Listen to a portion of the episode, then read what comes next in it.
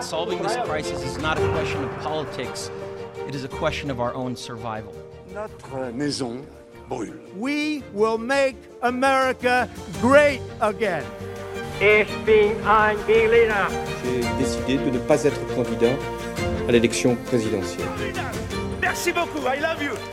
Mais Paris, libéré. Et je crois qu'avec l'aide de Dieu, ensemble, nous réussirons. Bonjour à toutes et à tous, très heureux de vous retrouver pour une nouvelle émission d'Histoire d'un discours sur RCJ. Vous avez l'habitude de nous retrouver sur les réseaux sociaux avec le hashtag HDD et l'ensemble de nos podcasts sur les différentes plateformes. Hello Sacha, très heureux de te retrouver. J'espère que tu es prêt pour cette nouvelle émission. Salut Maxime, ouais, je suis prêt, ouais. bon, comme, comme vous le savez, euh, on, on, a reçu des, des, invités, des, invités, prestigieux comme Jacques Attali, Benjamin Stora, Gaspard Ganzer, Serge Klarsfeld. Et aujourd'hui, on reçoit un nouvel invité euh, prestigieux. Euh, nous avons l'honneur de recevoir Jean-Éric Brana. Bonjour à vous, Jean-Éric. Bonjour Maxime, bonjour Sacha. On, aura l'occasion d'échanger avec vous pendant cette vingtaine de minutes sur, un discours euh, très fort, très important euh, prononcé par George Bush le 11 septembre 2001, euh, évidemment après les, attentats euh, euh, qu'a connus les États-Unis et particulièrement la ville de, de New York. Jean-Éric Brana, vous êtes spécialisé dans les questions relatives à la société et à la politique aux États-Unis.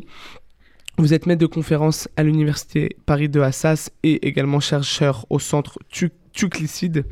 Vous êtes. Tuclicide, voilà, pardon. Vous le dites mieux que moi.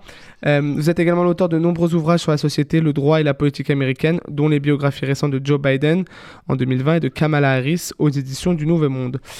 Sacha, avant d'entendre une partie du discours de George Bush, est-ce que tu peux, comme on le fait habituellement, nous donner des éléments de contexte sur celui-ci? Oui, bien sûr. Alors déjà, ce qu'il faut se reprendre en tête, hein, c'est que George Bush va faire un discours devant les États-Unis et finalement hein, le monde entier le soir même hein, du 11 septembre 2021, 2000, 2001, pardon, euh, le jour où euh, les États-Unis ont été frappés en plein cœur par une série euh, d'attentats. Alors il faut, il faut le rappeler que rien ne laisse à envisager euh, que euh, le début du mandat du président Bush allait se passer ainsi. Au contraire, hein, il faut dire que le monde en ce début du troisième millénaire semble être bien moins dangereux qu'il ne l'était.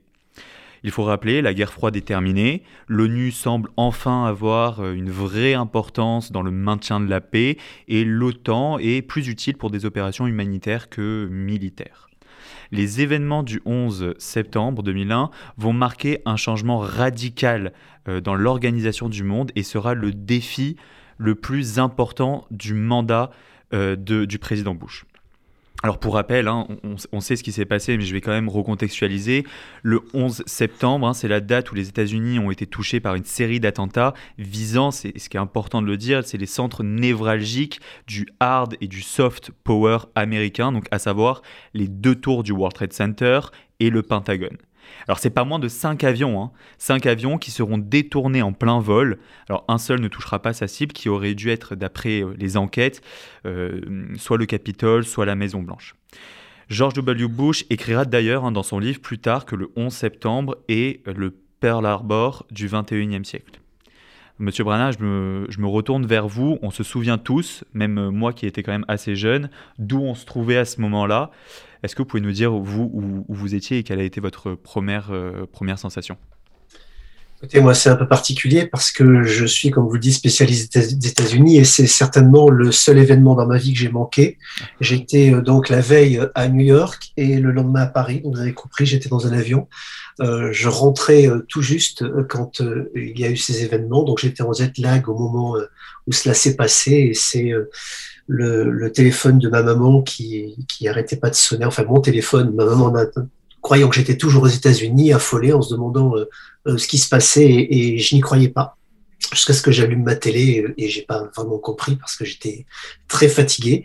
Euh, donc j'ai vu cet événement euh, euh, comme un, un, un, domino au, fur et à mesure et j'ai reconstruit par la suite. C'était assez particulier, sachant encore une fois que je venais de passer un an aux États-Unis. J'avais une bourse américaine, je rentrais donc juste à ce moment-là et que j'avais énormément d'amis à New York. C'était c'était donc l'émotion qui dominait tout pour moi ce jour-là. Et si je comprends bien, vous, vous, étiez, euh, vous y étiez quelques heures avant, c'est ça hein, euh ah, J'étais la, la veille, j'étais la veille, et, et figurez-vous que j'étais en haut du World Trade Center la veille. C'est, euh, je l'ai pas rajouté parce que ça faisait un petit peu, euh, il se la joue, il en rajoute, mais, mais c'est pourtant vrai. J'ai donc gardé mon billet d'avion qui est daté du 11 septembre. C'est incroyable. Alors je vais, je vais, revenir sur le discours. Euh, donc euh, il faut dire hein, que le, le, président américain n'est pas vraiment connu, euh, enfin est plutôt connu pardon pour sa maladresse hein, que pour euh, ses talents d'orateur. Mais il mhm. va quand même faire, prendre le défi hein, de prendre la parole le soir même des attentats.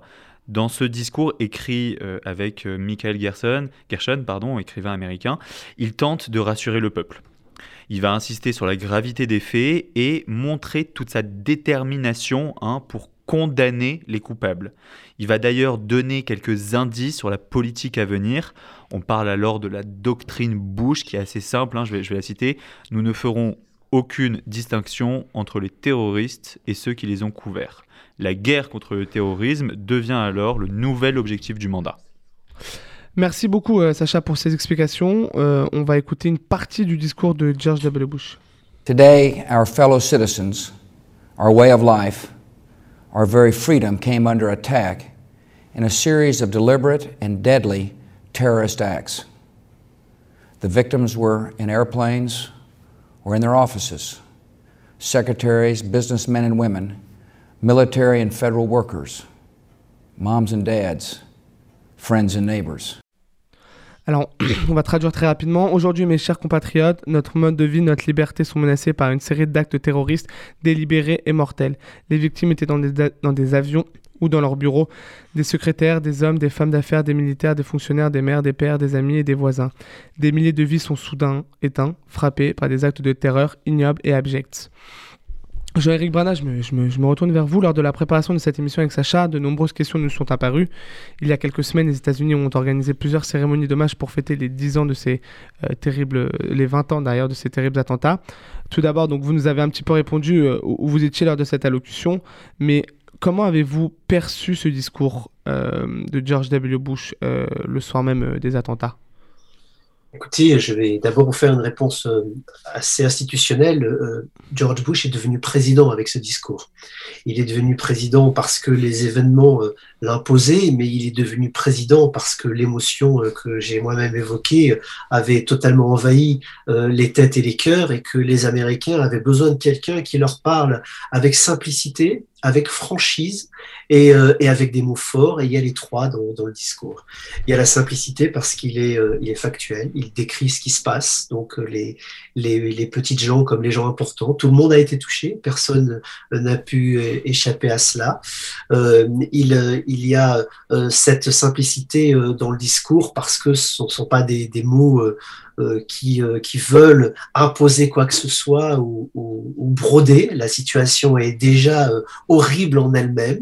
Il y a la vérité parce qu'il nomme ce qui vient de se passer. Il nomme la fragilité de l'Amérique qui, qui vient de d'être évidente pour tout le monde et qui est une vraie surprise. Hein. Il faut comprendre que la veille encore, on pensait l'Amérique inébranlable et, et c'est ça qui est vraiment très très fort dans cet événement, bien au-delà de tours qui s'écroulent ou, de morts, quel que soit le nombre.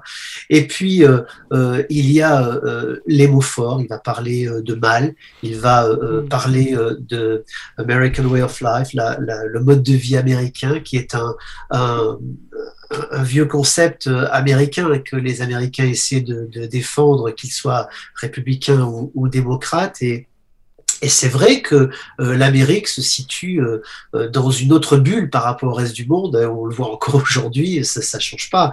ce qui se passe aux États-Unis ne nous indiffère jamais. Et bien sûr, on regarde là-bas avec un prisme qui, nous intéresse, qui nous, qui nous répulse, qui nous répulse, que vous voulez. Mais en tout cas, l'intérêt, il y est toujours. Et ça peut attirer les fous, les, dangereux, le mal, comme il le dit dans ce discours. Et c'est bien ce qui s'est passé à ce moment-là. Il fallait donc le dire parce que les Américains avaient besoin d'entendre qu'effectivement le monde est dangereux et désormais ils sont eux aussi attaqués dans ce monde-là. Et pour rappel, on, on oublie souvent de le mentionner, le président était dans une école élémentaire en Floride lorsqu'il fut informé des, des attentats perpétrés à New York.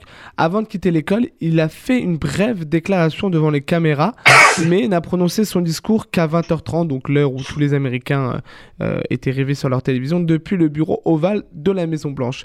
Que pensez-vous de ces deux prises de parole? Est-ce que vous ne considérez pas que ce, discours arrive peut-être trop tôt dans une journée du 11 septembre et que le, président américain réagit euh, à, chaud? Euh, pour faire une comparaison rapide, on, on, a analysé ça avec Sacha euh, quand il y a eu des attentats évidemment, en France. On, a vécu aussi ce, même principe où François Hollande prenait la parole à minuit et demi en direct de l'Elysée.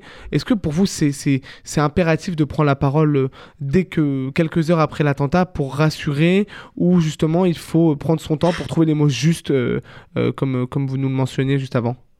Alors de mon point de vue, le, les chefs d'État doivent euh, jouer le rôle également de, de protecteur ou de guide. Hein. C'est aussi pour ça qu'ils sont élus. C'est pas simple c'est pas simple d'arriver euh, à canaliser ses propres émotions, puisque ce ne sont eux-mêmes que des hommes et des femmes, hein, comme nous.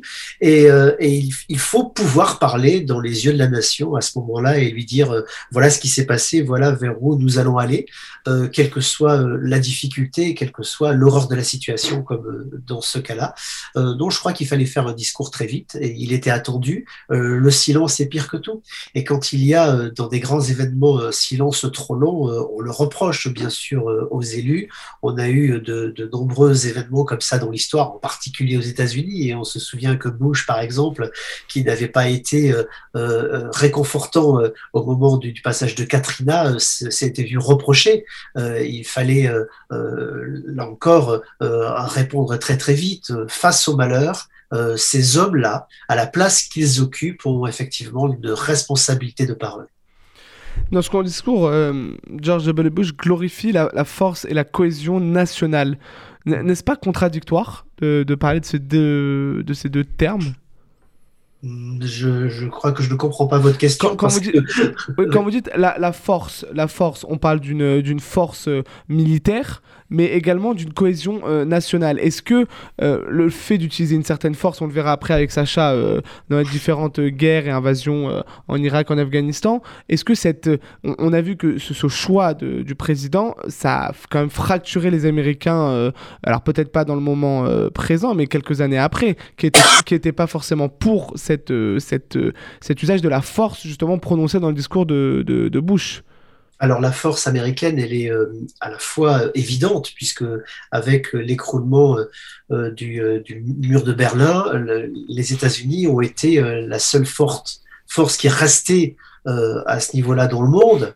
Euh, encore aujourd'hui, euh, en tant que force militaire, le, budget militaire des États-Unis, c'est 754 milliards de dollars. Euh, rendons-nous compte, il n'y a aucune nation qui est capable de rivaliser, qui a le même arsenal militaire, qui a en plus été totalement modernisé sous Donald Trump. Il était un peu vieillissant sous Barack Obama, ce n'est plus le cas aujourd'hui.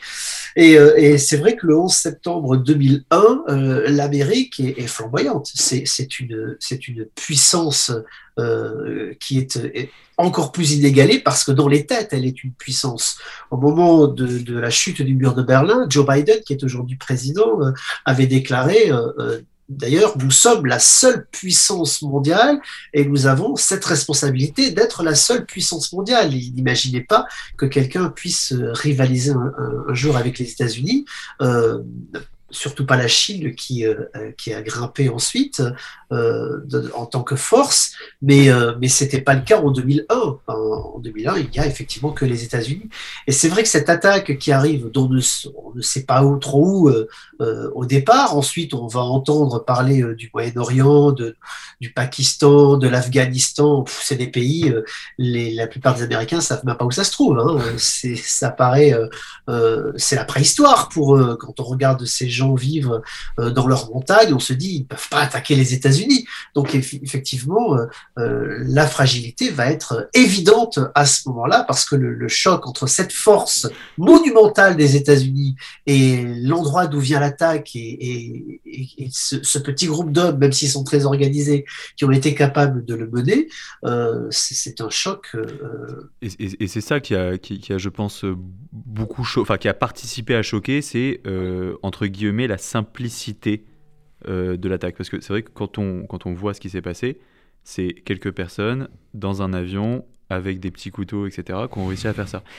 Et, la complexité en même temps de cette, de cette opération, puisque finalement, ce sont des gens de l'intérieur. Ce sont des gens qui étaient sur sol américain. Ce sont des avions qui ont, qui ont décollé depuis des aéroports américains. Donc ce que, ce que vous dites est, totalement vrai, et c'est vrai que ça, ça me fait penser à ça, et que ça a participé totalement à, à, à, l'image, à l'ampleur en tout cas de, des attentats du 11 septembre. Oui, alors le fait que ce soit euh, à l'intérieur est, euh, est important aujourd'hui. Ça l'était pas sur le moment parce que c'était quand même euh, piloté par l'extérieur. Et c'est bien comme ça que ça a été compris. Hein, si on se remet dans le contexte, c'était quand même un ennemi extérieur qui venait attaquer l'Amérique. On va, on va comparer ça à, d'autres attaques comme il y en a eu aux États-Unis. Il y a eu des attentats avec des terroristes intérieurs pour le coup, puisqu'il y a eu pas mal de vagues d'attentats les années qui ont précédé 2001 euh, aux États-Unis. Euh, et, c'est vrai que l'ennemi intérieur est, aussi redoutable. Euh, et d'ailleurs, dans la commémoration de Shanksville cette année, George Bush fait le parallèle entre les deux en expliquant que l'un et l'autre font partie du même mal qu'il faut comprendre. Je reviens sur cette dimension religieuse qui va émerger, j'avais pas eu le temps de, le terminer tout à l'heure, qui va émerger d'une façon brutale et, avec une force là aussi extraordinaire. Euh, le religieux euh, ne peut pas être, euh, il ne peut pas y avoir dichotomie. On ne peut pas le séparer de, ce qui se passe parce que vu le nombre de morts et la violence, bien évidemment, le religieux a pris sa place très rapidement. Dans son discours, Bush parle des fondations américaines, je le cite, Les attentats peuvent faire bouger les fondations de nos plus grands bâtiments, mais ils ne peuvent ébranler les fondations de l'Amérique. Ces actes brisent l'acier, mais ils ne peuvent entamer la détermination américaine. Est-ce que vous, vous considérez, M. Branagh, qu'à l'époque, les institutions ont tenu le coup? Oui, oui, absolument. Et, euh, c'est d'ailleurs, c'est cette phrase, le, mode de vie américain qu'il faut défendre, euh, on, en reste toujours là. Hein. C'est, on en a déjà un petit peu parlé tout à l'heure, mais euh, effectivement, l'unité qui va se faire euh, autour du, du, président à ce moment-là, rappelons très rapidement qu'il a été très mal élu, hein, qu'il y avait eu un décompte rocambolesque en Floride, avec des, des, recours devant la Cour suprême de Floride, puis la Cour suprême des États-Unis qui arrête le décompte. Bon, c'est, ça fait qu'il a un début de présidence catastrophique quand même, très, très poussif. Je ne sais pas quel adjectif mettre à tout cela. Tout cela est balayé totalement par, cet événement et la population se, se réunit derrière lui. 90% de code de popularité. Rendez-vous compte. Mais c'est souvent euh, comme ça. Hein, quand euh, malheureusement il y, a des attentats, on, on rend compte que les chefs d'État, même en France, en, en Europe, euh, s'ils gèrent bien la, la, la, ces, ces, actes d'attentat et la tristesse que peuvent ressentir le, le, pays, on voit souvent les codes de popularité vraiment euh, euh, augmenter de manière significative. En tout cas en France, François Sauf qu'on est aux États-Unis et qu'on est dans un, dans un bipartisme avec une polarité qui est déjà très flagrante. On est sorti des années Clinton. Juste avant, c'était l'impeachment de Bill Clinton mené par Newt Gingrich. Enfin, les, démocrates et les républicains s'affrontent très très durement pendant de longues années. Euh, cette campagne avec Al Gore était vraiment très difficile et c'est vrai que tout d'un coup, tout ça est balayé et le vote euh, au Congrès va être euh, va être pas, unanime puisqu'il y en a qui votent contre la guerre, notamment Bernie Sanders, mais c'est presque unanime. En tout cas, tout le monde comme un seul homme se met derrière George Bush qui va faire avancer un agenda d'ailleurs, peut-être qu'on va en parler, très très dur, notamment avec le Patriot Act et on va rentrer dans une une société euh, euh, de la suspicion, du contrôle, qu'on n'avait pas du tout auparavant aux États-Unis, et c'est euh, c'est vraiment là aussi vraiment un, changement. Mais vous parlez justement de, de cohésion nationale au niveau américain, et on, il parle également George Bush dans son discours de solidarité planétaire. Est-ce que celle-ci a, a, a, eu lieu selon vous à l'époque? Ah, totalement. Les, chefs d'État euh, partout euh, sont intervenus. Notre président à l'époque, Jacques Chirac, est, euh, était intervenu euh, immédiatement à la télévision. Rendez-vous compte, quand il y a un attentat, un président se précipite pas à la télé pour intervenir. Le Premier ministre euh, avait fait la même chose. C'était euh, Lionel Jospin. Euh, et, euh, et, et ça euh, euh, multiplié dans tous les pays. On a vu la même réaction euh, euh, en Allemagne, en Angleterre, euh, en Israël, euh, même en Russie, euh, ennemi euh, traditionnel. Enfin, tout le monde euh, s'était tourné vers l'Amérique en disant là, il s'est passé euh, un événement euh, euh, qui est euh, odieux et qui ne doit pas se produire. Et comment ce, discours, donc vous nous avez donné un petit peu une idée euh, en, France, mais comment ce discours et ces événements ont-ils été perçus donc, en France et aussi en Europe? Est-ce que, euh, comme, comme le disait Sacha, c'était bah, évidemment pour tout le monde une stupéfaction? C'est, le premier attentat quand même fondateur bah, d'une série d'attentats que va connaître l'Europe et, euh, et évidemment la France ces 20 dernières années. Mais voilà, est-ce que ce discours... il n'y avait pas vraiment d'égal en fait dans ce discours. C'est un des premiers présidents à, prendre la parole et à s'adresser aux Américains, donc à ses citoyens de, de cette façon-là. Est-ce qu'il a été analysé? Est-ce qu'il a eu un écho particulier dans les différents JT Voilà, quel a eu, quel a été son impact médiatique? Alors d'abord en France, on, était déjà habitué à des, enfin habitué, on avait déjà eu des attentats, on se savait déjà vulnérable. Euh, c'est vrai que euh, de voir le, le parapluie suprême américain euh, être touché, euh, ça a ébranlé également euh, euh, les Européens. Donc c'est vrai que ce discours de George Bush a été entendu d'abord euh, comme euh, quelque chose de, réconfortant. Et en même temps, parce qu'il y a un anti-américanisme très fort euh, en France, euh, il a aussi été critiqué. Tout de suite, il y a quand même eu euh, euh, une, frange euh, assez, importante d'ailleurs, hein, qui a fait remarquer qu'il y aurait une restriction des libertés et qui ont vu, venir. Et c'est vrai, quand le Patriot Act a été mis en place, la- la- l'opposition était très très forte. Mais le discours lui-même de George Bush a été apprécié sur le moment. Les le- mots forts, les mots. L'écho du discours n'a pas Mm. été aussi fort qu'aux États-Unis parce que c'est vrai que là-bas, on attendait encore une Bien fois sûr. une, une parole euh, présidentielle, j'allais dire paternaliste, qu'on n'attendait pas en Europe, bien évidemment. C'était pas tout à fait euh, la même situation. Mais, euh, mais c'est vrai que là aussi, Bush euh, s'est révélé comme un chef d'État et qu'il a été honoré comme tel.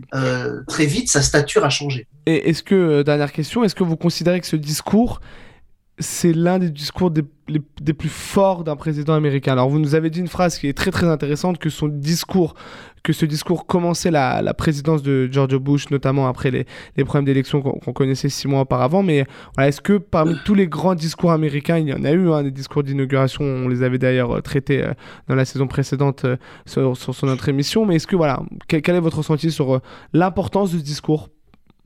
Alors c'est euh, c'est un discours très important parce qu'il fait entrer l'Amérique dans le 21e siècle. C'est vrai que le basculement, il est là pour euh, les États-Unis et, ce discours porte euh, la fondation euh, de ce changement. Je disais tout à l'heure qu'il y a tout d'un coup l'entrée dans une société de la suspicion, euh, du contrôle qu'on n'avait pas auparavant. J'ai un exemple, euh, puisque je vous, disais que j'ai eu une bourse américaine, une bourse Fulbright, on se déplaçait à un moment euh, en faisant un tour des États-Unis et euh, un Indonésien qui était également un, boursier euh, est arrivé à la- à l'aéroport. on était à en, en Pennsylvanie, un petit aéroport. Il dit ah j'ai une bombe dans mon sac et, euh, et le douanier a explosé de rire. Euh, Aujourd'hui vous faites la même blague, vous êtes arrêté. Et, Bon euh, et courage. c'est et c'est euh, oui oui mais c'était c'était juste pas possible à Ouais. l'époque. On, on passait euh, euh, les douanes très facilement. euh, euh, enfin c'était vraiment autre chose. On était il y, a dans eu une- un, il y a eu un vrai changement. Il y a un vrai il y, a, il y changement. a- il y a un avant et un après. Il y a une insouciance euh, très forte aux États-Unis et pour les, les, les Français, en tout cas, moi je peux témoigner pour les Français, quand on allait aux États-Unis, on se sentait en sécurité. Dans un pays qui a, qui a 300 millions d'armes, euh, rendez-vous compte, on se sentait en sécurité. On se disait, là, il peut pas nous arriver grand-chose, euh, on, on, on est à l'abri. Euh, C'était un sentiment euh, assez partagé, voire très partagé, qui aujourd'hui n'existe plus. C'est très très intéressant. Euh, merci à vous, euh, Jean- Jean-Éric Bradin, pour l'ensemble de, ces informations. Euh, Sacha, est-ce que tu peux, comme on le fait à l'habitude, nous donner les conséquences et les suites de ce discours? Bah, justement, c'est très bien parce qu'on était en en train de parler un petit peu de ce changement. Alors, il faut dire hein, que ce discours en lui-même, on ne peut pas dire qu'il aura un grand impact j'ai entre parenthèses politique, parce que c'est plutôt celui qui sera prononcé devant le Congrès le 20 septembre, car en, en réalité, ça va être là où toute la doctrine euh, sera prononcée. Quant aux attentats en eux-mêmes, on en a parlé, les conséquences, elles sont incalculables, elles vont avoir des, des, conséquences dans le monde entier, car le monde découvre un nouvel ennemi plus sombre et plus effrayant. À la suite de ces, de ces attentats, pardon, les États-Unis vont vouloir aller jusqu'au bout pour combattre Al-Qaïda. Ils, déclencheront d'ailleurs deux guerres, hein, en Afghanistan et en Irak. Les suites, on les connaît. Euh, c'est euh, les affrontements au Pakistan, c'est des attentats en Europe. bien sûr, le Patriot Act avec euh, la création d'un camp de prisonniers à Guantanamo qui ne respecte aucune norme. Partout dans le monde, euh, les forces militaires vont s'allier pour lutter contre cette menace terroriste. Le changement est radical, comme vous l'avez dit, euh, jusqu'à nos modes de vie même, hein, puisque la sécurité a été relevée à tous les niveaux. Pour rappel, les États-Unis devront attendre le 2 mai 2011 pour attraper euh, Ben Laden, alors jugé d'être le cerveau de l'opération euh, et euh, être à la tête du, groupe terroriste. pas de procès pour lui, évidemment, hein, puisqu'il sera abattu par l'équipe d'intervention. Les retombées du 11 septembre sont, comme je l'ai dit, incalculables, puisque toutes les cartes de la géopolitique ont été rebattues. On pourra d'ailleurs simplement trouver ici l'origine peut-être de Daesh, puisque tous ses membres fondateurs ont un point commun, c'est leur passage à Guantanamo. Merci beaucoup Sacha, merci beaucoup à vous euh, Jean-Éric Brana, c'était vraiment euh, passionnant, on aurait pu débattre et échanger sur ce discours encore euh, très très longtemps. On vous retrouve dans toutes les bonnes librairies de France pour acheter vos nombreux livres, dont le plus récent dont on a parlé, la biographie de Joe Biden et de Kamala Harris. Rendez-vous désormais sur nos réseaux sociaux, sur Twitter et Instagram, histoire d'un discours, pour retrouver l'intégralité de ce discours et de nouvelles vidéos explicatives. On compte sur vous, auditeurs, auditrices, euh, sur RCJ, euh, dans l'histoire d'un discours, pour diffuser le plus possible avec le hashtag HDD. Merci à vous, les auditeurs, de nous suivre. Et comme dirait Valérie Giscard d'Estaing, au revoir.